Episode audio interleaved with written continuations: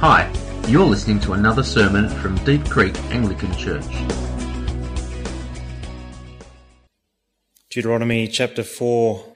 What other nation is so great as to have their gods near them the way our Lord God is near us whenever we pray to him? And what other nation is so great as to have such righteous decrees and laws as this body of laws I'm setting before you today? And so, Lord, as we come before you, we rejoice and thank you that as your people today, you are near us. You hear us when we pray. We thank you for your word that you have given to us. And I pray that as we conclude our series in Deuteronomy today, that we would experience your goodness to us, your wisdom, and your restoration. In Jesus' name, Amen. Well, about a week before Emily and I got married, uh, it was our anniversary of our dating relationship at that point, and we decided let's let's let's do a big one. It's going to be our last kind of dating uh, relationship, you could say. Uh, of course, we kept on dating when we got married, uh, but you know what I mean. Uh, and so we decided let's go into the city. Let's have a big night out. It'll be fun. Uh, and in the weeks leading up to that particular day, We'd heard about this trend that had been happening in Melbourne. You see, thousands upon thousands of people, we heard, had been starting to attach padlocks to the Southgate Bridge as sort of a testament of their, of the longevity of their love. And of course, because Emily and I were, were getting uh, married in, in a week's time, we thought, well, what a beautiful opportunity for us to do something similar and, uh, and uh, uh lock our, our own love and commitment to one another and to God. Now, for most locks, as you can probably see up here, uh, people had just grabbed a, a, Sharpie or a texter and they just kind of scribbled some names on there. But of course, uh, over time, we thought they might fade away. Now, Emily and I, we thought ahead. We wanted our padlock to stand the test of time, to, to last for, uh, for generations and generations. We wanted it one day, to, we wanted one day to be able to, to take our future children to this bridge and show them, look, here's the lock that we did we put on here years ago. And so we got it engraved. We, we carved our names in it, and on the other side we put a subtle uh, evangelism reference. God is love, 1 John 4 19, which was one of the passages that we had at our wedding. So it was on our minds, you see. And then, as, as Emily and I, we locked it onto the bridge. We did the done thing, and then, you know, we, we tossed the key into the river. No turning back now. And as our padlock, it slowly came to rest in its new home. We thought, well, we're set for, for many prosperous years in the, in the promised land uh, of, uh, of this particular lock as it came to rest alongside all those other locks. Well, today we finish our series in Deuteronomy. I don't know how you've found it. It's been a bit of a roller coaster of a whole bunch of different themes. I do really hope that as you continue to look through these in your growth groups, it's going to be a fruitful experience as we feast on God's word revealed uh, to his uh, original people. And if you have been with us for the last six weeks on Sundays, uh, we've been sitting with the, the new generation of the Israelites as they, as they waited uh, on the edge of the promised land, on the edge of the land that God had given to his people. Through Moses, they've, they've received God's wisdom and they've been given everything that they need to live long in the land that God has given them. And by the time that Moses, he finishes all these words, and chapter 30 is where he finishes his big address uh, to the Israelites, it becomes clear that unlike their previous generation that were found unworthy of entering the land, God indeed was going to bring his people into the land. He, he was going to bring them in. They would arrive. And even back in, in chapter 3, um, it, even though they wouldn't have Moses with them by their side for much longer, God promised that Joshua would faithfully lead Israel into the land. The Lord said to Moses, Commission Joshua and encourage and strengthen him, for he will lead his people across and will cause them to inherit the land that you will see. See, Israel was certainly going to enter the land. The big question mark now is what would happen when they got there. Emily's and my padlock had certainly arrived at its new home on the Southgate Bridge. What would happen next was a bit of an unknown. Now, if you remember, if you were here last week and you and you remember, um, the stakes for Israel were very, very high. In chapter 28 of Deuteronomy, Moses he laid out this choice between life and, and death. It's like blessing and cursing. You know, if they, if Israel, if this new generation, they chose to obey their, their God, to trust in his wisdom and obey what he said, then they would experience God's abundant blessing, life in the land. But if they decided to reject their God and forge their own way ahead without him, then God says, well, then you will receive my curse. And last week I suggested that even in Deuteronomy itself, God expects Israel to fail. See, God knows that Israel will, will, will, not love him with all their heart and with all their soul. God knows that Israel will experience the curses that he laid out for them.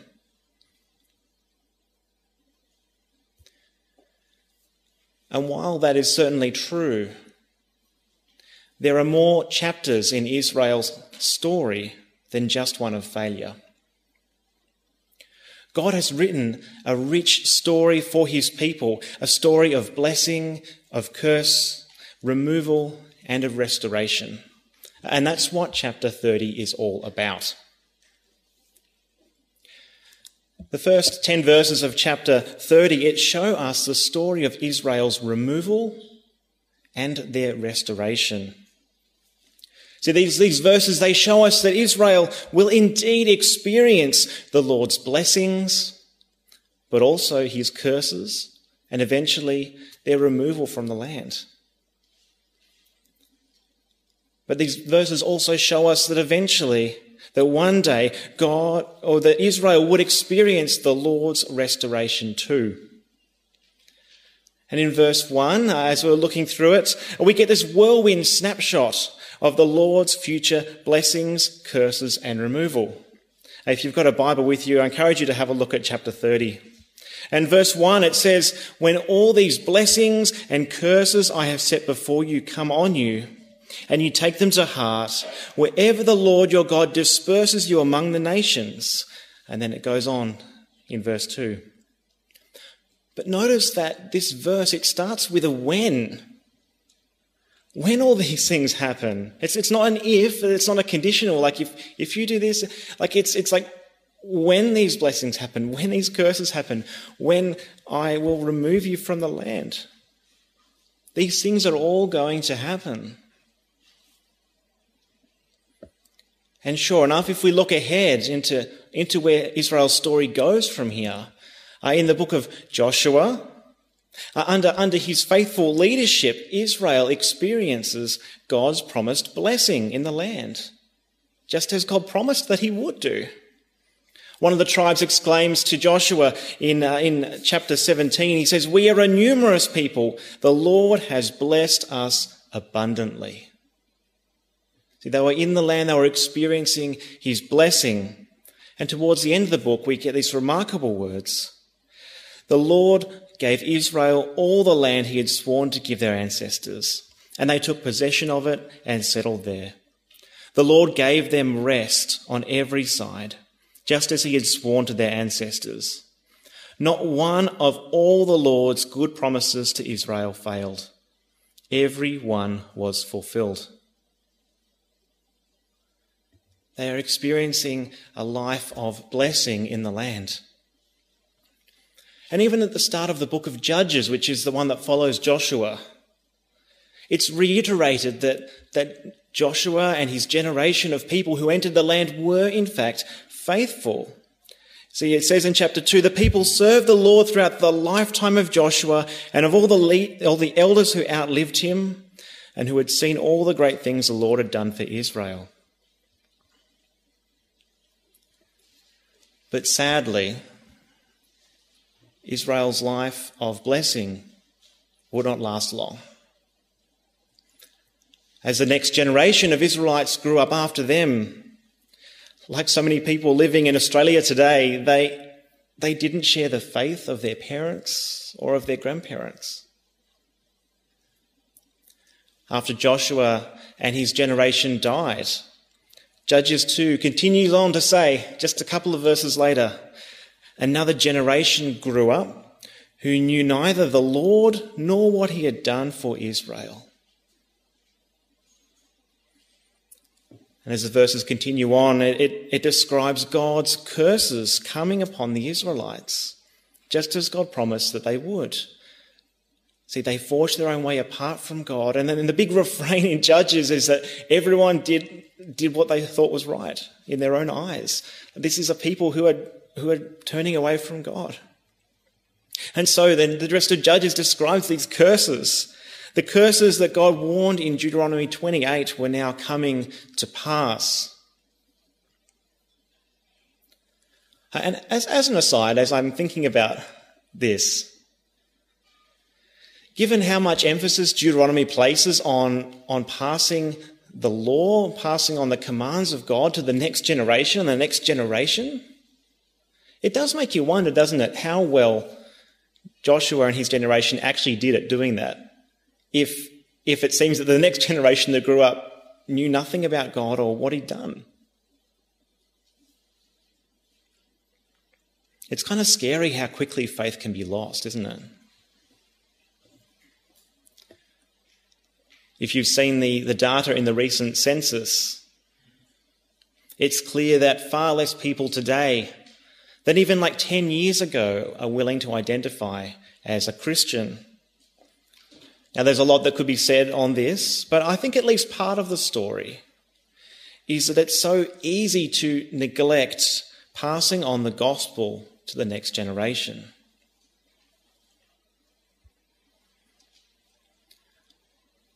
I used to work at the, uh, the Christian Union at RMIT, and my, my boss, or the national director of our organisation, uh, he would frequently remind us that, that the gospel is lost in four generations. See, he says the gospel that's taught in the first generation is assumed in the second generation before it's neglected in the third generation and ultimately denied in the fourth.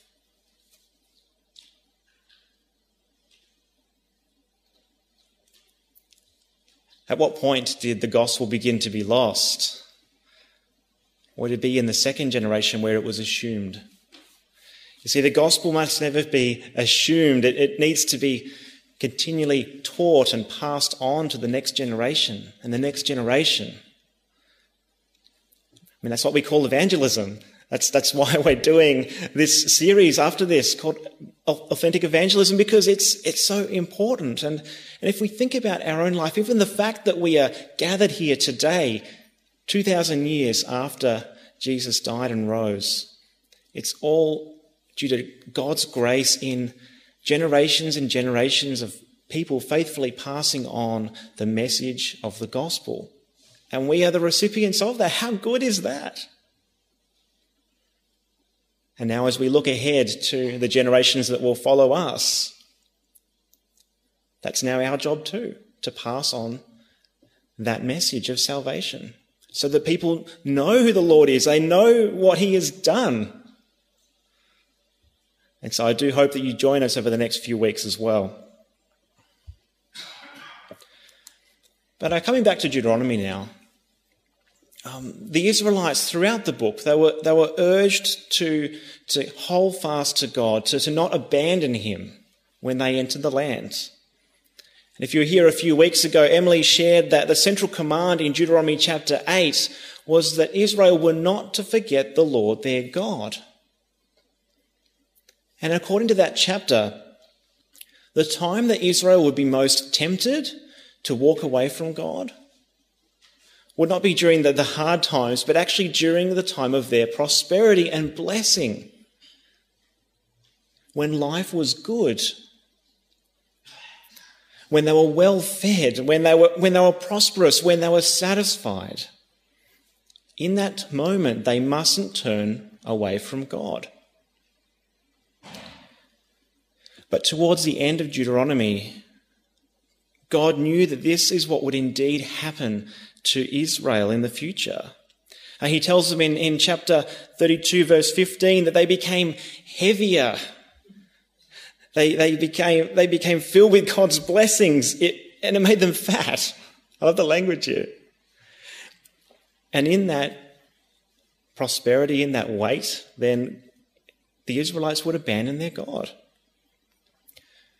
Now, last week I mentioned that for the whole of chapter 32, that, this is only a few verses of it here. For the whole of chapter 32, God gives Israel's downfall narrative to Moses as a sort of a, a Hamilton style hip hop song. And um, for those who are interested in, in, in, uh, in Hamilton and that kind of musical style, since you didn't get to hear it last week because of time, I thought, well, look, you know, I've, I've, I've put in those father and son verses that I mentioned. Okay, at least we've got one person that might appreciate this. Uh, and so I've slightly changed the words a bit so that they, uh, they rhyme, but, uh, but this is, this is what God says to his people. The Israelites grew fat and kicked, filled with food, became heavy and slick. They abandoned the God who saved, who made them. Ooh, and rejected the God who saved them. You deserted the rock who fathered you. You forgot the God who gave birth to you. The Lord saw all this and rejected them, angered by his daughters and his sons. He said, I will hide my face from them and see what their end will be. For this generation is perverse, my children who are unfaithful to me. and then, uh, you know, you're never going to get God's blessing now. Anyway, that's enough excitement for now. But you see, one of the, one of the reasons why God blessed his people in the first place, even looking all the way back to Abraham. Abraham was, uh, if you remember in Genesis 12, God said, I'm going to bless you. I'm going to um, make you numerous. I'm going to give you land, offspring, blessing, so that through you all nations on earth will be blessed. See, God's blessing, it always has an outward focus. And so God, He blesses His people with the hope that they would in turn be able to bless all the nations.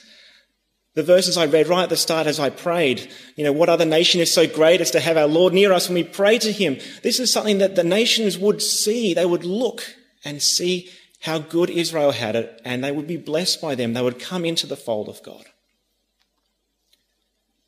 And yet, in their time of prosperity and blessing, because of Israel's sinful heart, they hoarded that blessing for themselves and it made them fat and heavy. And something similar happened to Emily and I with the padlocks on the Southgate Bridge. Less than two years after Emily and I had established our love lock in its home on that bridge, tragedy it turns out that this bridge had been blessed, really blessed, with too many locks, 20,000 locks to be exact.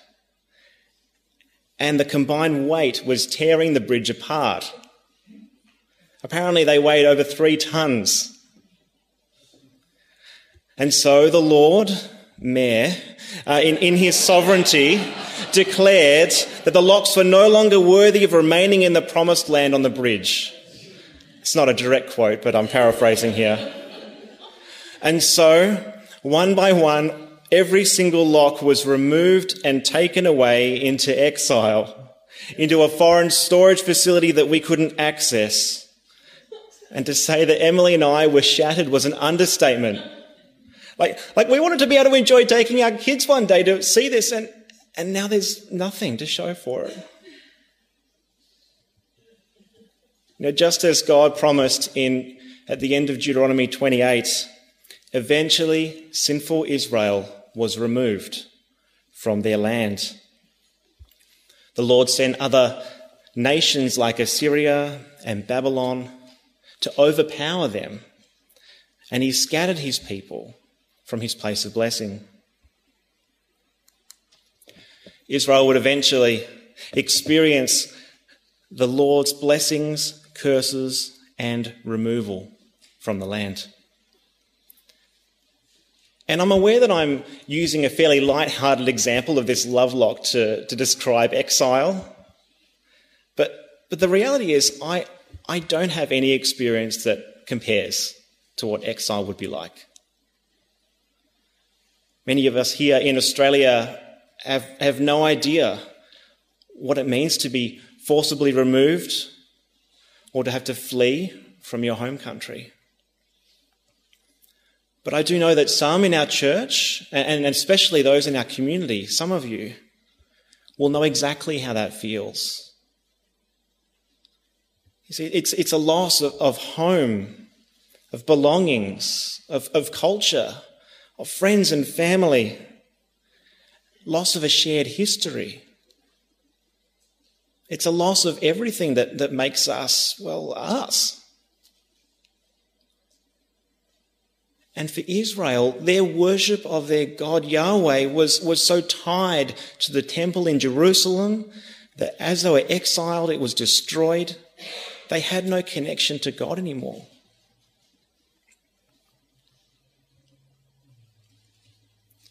But God still has another chapter in the story for his people.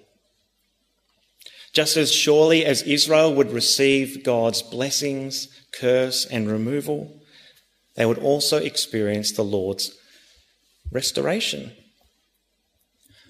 And I say the Lord's restoration because if you have a look at these 10 verses, the Lord, that's a little Lord in capital letters there, which is where we get Yahweh from, it appears 14 times. That's more than one per verse.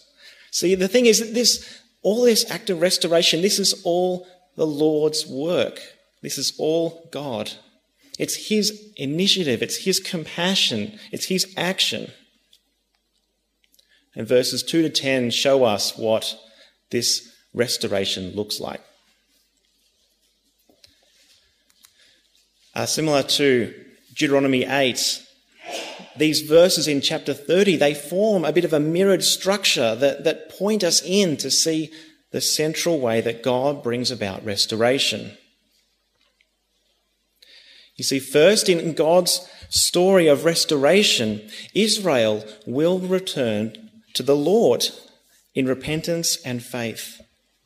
See, even in exile, in their time in exile, God says in verses 1 and 2 that Israel will bring to mind these words of Deuteronomy and they will take to heart what has happened to them. And God says they would return to the Lord and obey him. The Hebrew word for return appears seven times in these 10 verses. And so there's a bit of a play on words happening throughout this chapter. Uh, but in this particular verse and in verse 10, the idea of returning to the Lord, uh, it brings about this idea of repentance. See, the people in Israel, they were to turn away from their sin and turn back to God in faith and obedience.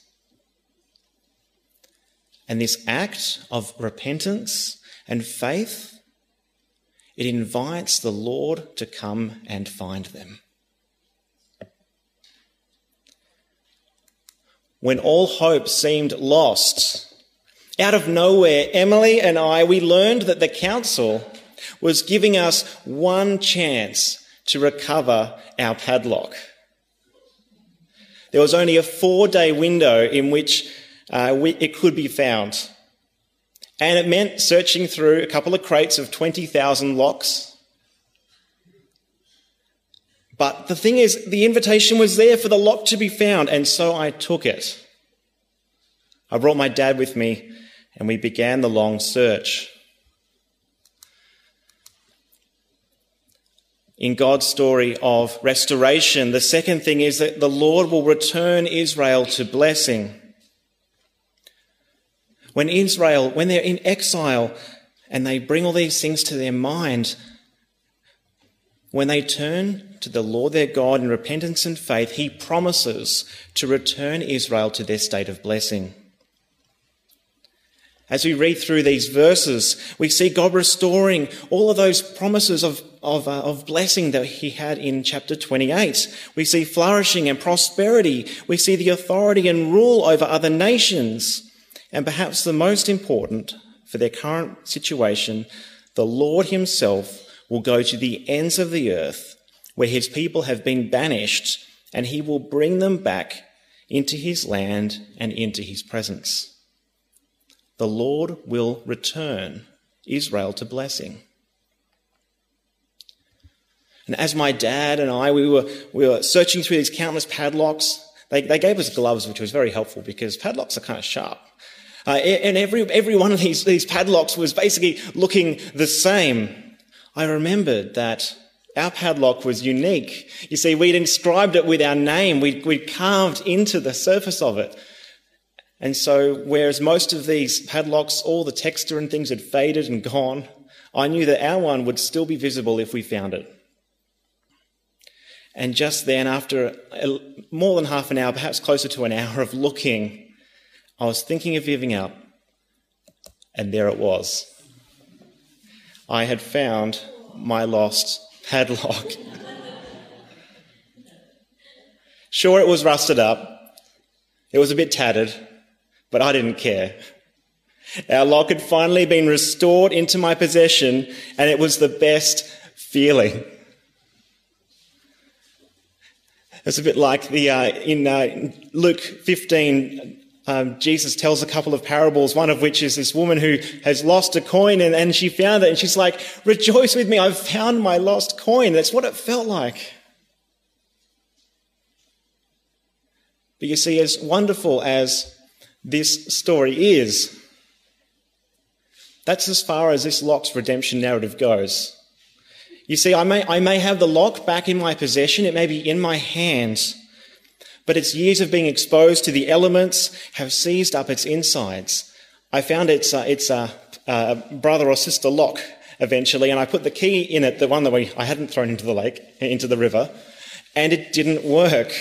You see, if this, this lock, in one sense, is not fully restored, it can't function as a lock. It can't reattach itself to anything else. It's, it's got a problem deep within its inside that my level of skill and work cannot fix. The only way that this lock could ever be revealed, redeemed is if, if, if some, someone with a lot more power and experience actually knew what they were doing and brought this thing back to life. I'm powerless. You and I are powerless, but God is powerful. You see, in God's story of restoration, the Lord will renew Israel's heart. In the center of God's story of restoration is a promise that God will do something about the human heart. Verse 6 says, The Lord your God will circumcise your hearts and the hearts of your descendants so that you may love him with all your heart and with all your soul and live. The Lord your God will circumcise your hearts. In the Old Testament, circumcision was a, a, a compulsory practice for any Israelite male. It was a physical procedure. I won't go into the details. It was a physical procedure that clearly marked people out as belonging to God. We see this first described all the way back in Genesis 17 after God has chosen Abraham and has chosen to establish his people through him. It was something that Abraham and all of his descendants following him needed to do. It was, it was an outward, it was a physical sign that they were Yahweh's. Just as, uh, as Emily and I had, had altered our lock, we'd, uh, we'd cut away some of the front to inscribe our name on it Circumcision did the same to God's people. But what's really interesting about Deuteronomy is it only mentions circumcision twice. It's mentioned a lot more in some of the other books uh, of the Pentateuch, but in Deuteronomy it only comes up twice. And what's even more interesting is both of these times it always talks about circumcision of the heart. See, if, if outward circumcision was, was a physical sign that the people were set apart for God, then circumcision of the heart, it's, it's an internal spiritual change that takes place. It, it, it, it re- relates to a heart that is, that is not hard-hearted, but is, is one that is open to God, that is pointed, oriented towards Him and His purposes in the world. Back in chapter 10, verse 16, um, if you were here when Naomi was preaching, circumcision of the heart is given as a command for Israel to perform. Moses tells the people, circumcise your hearts and do not be stiff necked any longer. Stiff necked is often used as uh, interchangeably with this idea of being hard hearted. You see, it's, it's, you need to renew your heart. Don't, don't have a hard one. But we know that Israel ultimately failed to do this themselves. They were not able to circumcise their hearts. And now, the only other time that Deuteronomy mentions circumcision of the heart, it's now on God's lips. This is something that He alone will do. God promises to do this. Circumcision of the heart is only something that God can do. Humanity's failure to trust and obey their God was, was ultimately a problem of their hearts. And more than anything, we need God's renewal in our hearts too. We need our hearts radically changed to a Godward direction. And then, and only then, will we, will we be able to truly love God with all of our heart and with all of our soul. Only then, after we have been transformed by God, will we be able to turn to God and find life. And this is exactly what God promises that He will do. And even when Israel, they were in Babylon, they were in exile, through the prophet Ezekiel, God makes this same restoration promise that one day He will renew their hearts. In Ezekiel 36, God says, I will take you out of the nations. I will gather you from all the countries and bring you back into your own land. Very similar to Deuteronomy 30 language here. And then he says, I will give you a new heart and put a new spirit in you. I will remove from your, you your heart of stone and give you a heart of flesh. And I will put my spirit in you and move you to follow my decrees and be careful to keep my laws. This promise of a renewed heart is still something that stands. But did you notice how it would take place? It was through the gift of the Spirit. The Holy Spirit is what renews our insides. The Holy Spirit is what marks us out as God's people. The Holy Spirit is what circumcises our hearts. The Spirit living inside us enables us to love and please God. And as we look ahead to the New Testament, it picks up this idea. See, God says that this same heart transforming Holy Spirit is available to any of us if we put our faith and trust in Jesus Christ. There's a number of passages in the New Testament that talk about this, but here's just two of them. Ephesians 1, it says, When you believed in Christ, God identified you as his own by giving you the Holy Spirit, whom he promised long ago. The Spirit is God's guarantee that he will give us the inheritance he promised and that he has, that he has promised us to be his own people. And at the end of Romans 2, true circumcision in the, in the gap there, it's, not, it's not a physical procedure. It's a, it's, it's a change of heart produced by the Spirit. And a person with a changed heart seeks praise from God, not from people. See, it's a reorienting of, of the heart in a Godward direction. When we return to God and have faith in Jesus, we become part of God's restoration story. See, through the Holy Spirit, which He had promised in the Old Testament, God marks us as His own. Through the Spirit, God circumcises our hearts. Through the Spirit, God transforms our hard hearts to seek Him. Through God's gift of the Spirit, we have the guarantee that the fullness of God's blessing is available to us. Earlier in Ephesians 1, Paul says that God has blessed us with every spiritual blessing in Christ. If you are in Christ, you are a blessed person. And in the fullness of time in eternity, we can expect all of these wonderful blessings in God's presence forever. We live in an age where restoration has come in Jesus and the Spirit. And so, as we close our time in Deuteronomy, I'm going to pray that this reality would transform us today.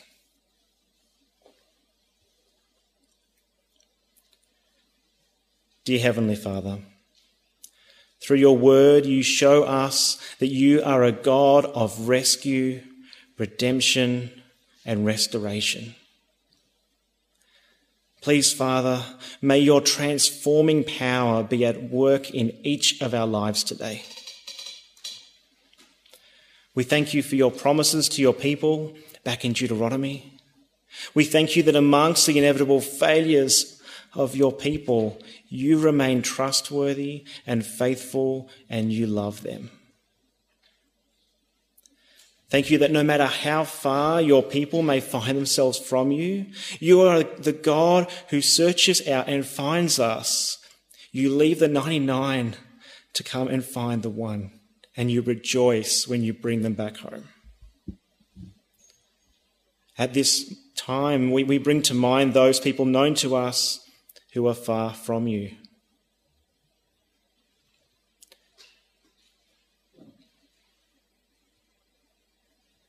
We pray that your mighty hand would bring them back into your fold. Thank you that all those who turn from their sin and have faith in Jesus are saved. I ask that you would enable repentance and faith in those people that we know.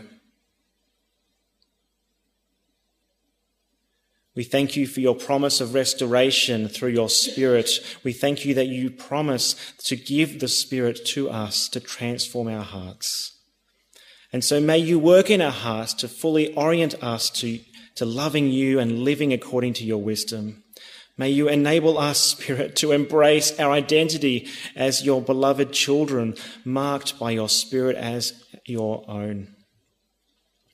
Please work in us, Lord so that we may love you with all our heart and with all our soul and live. I ask this through Jesus Christ. Amen.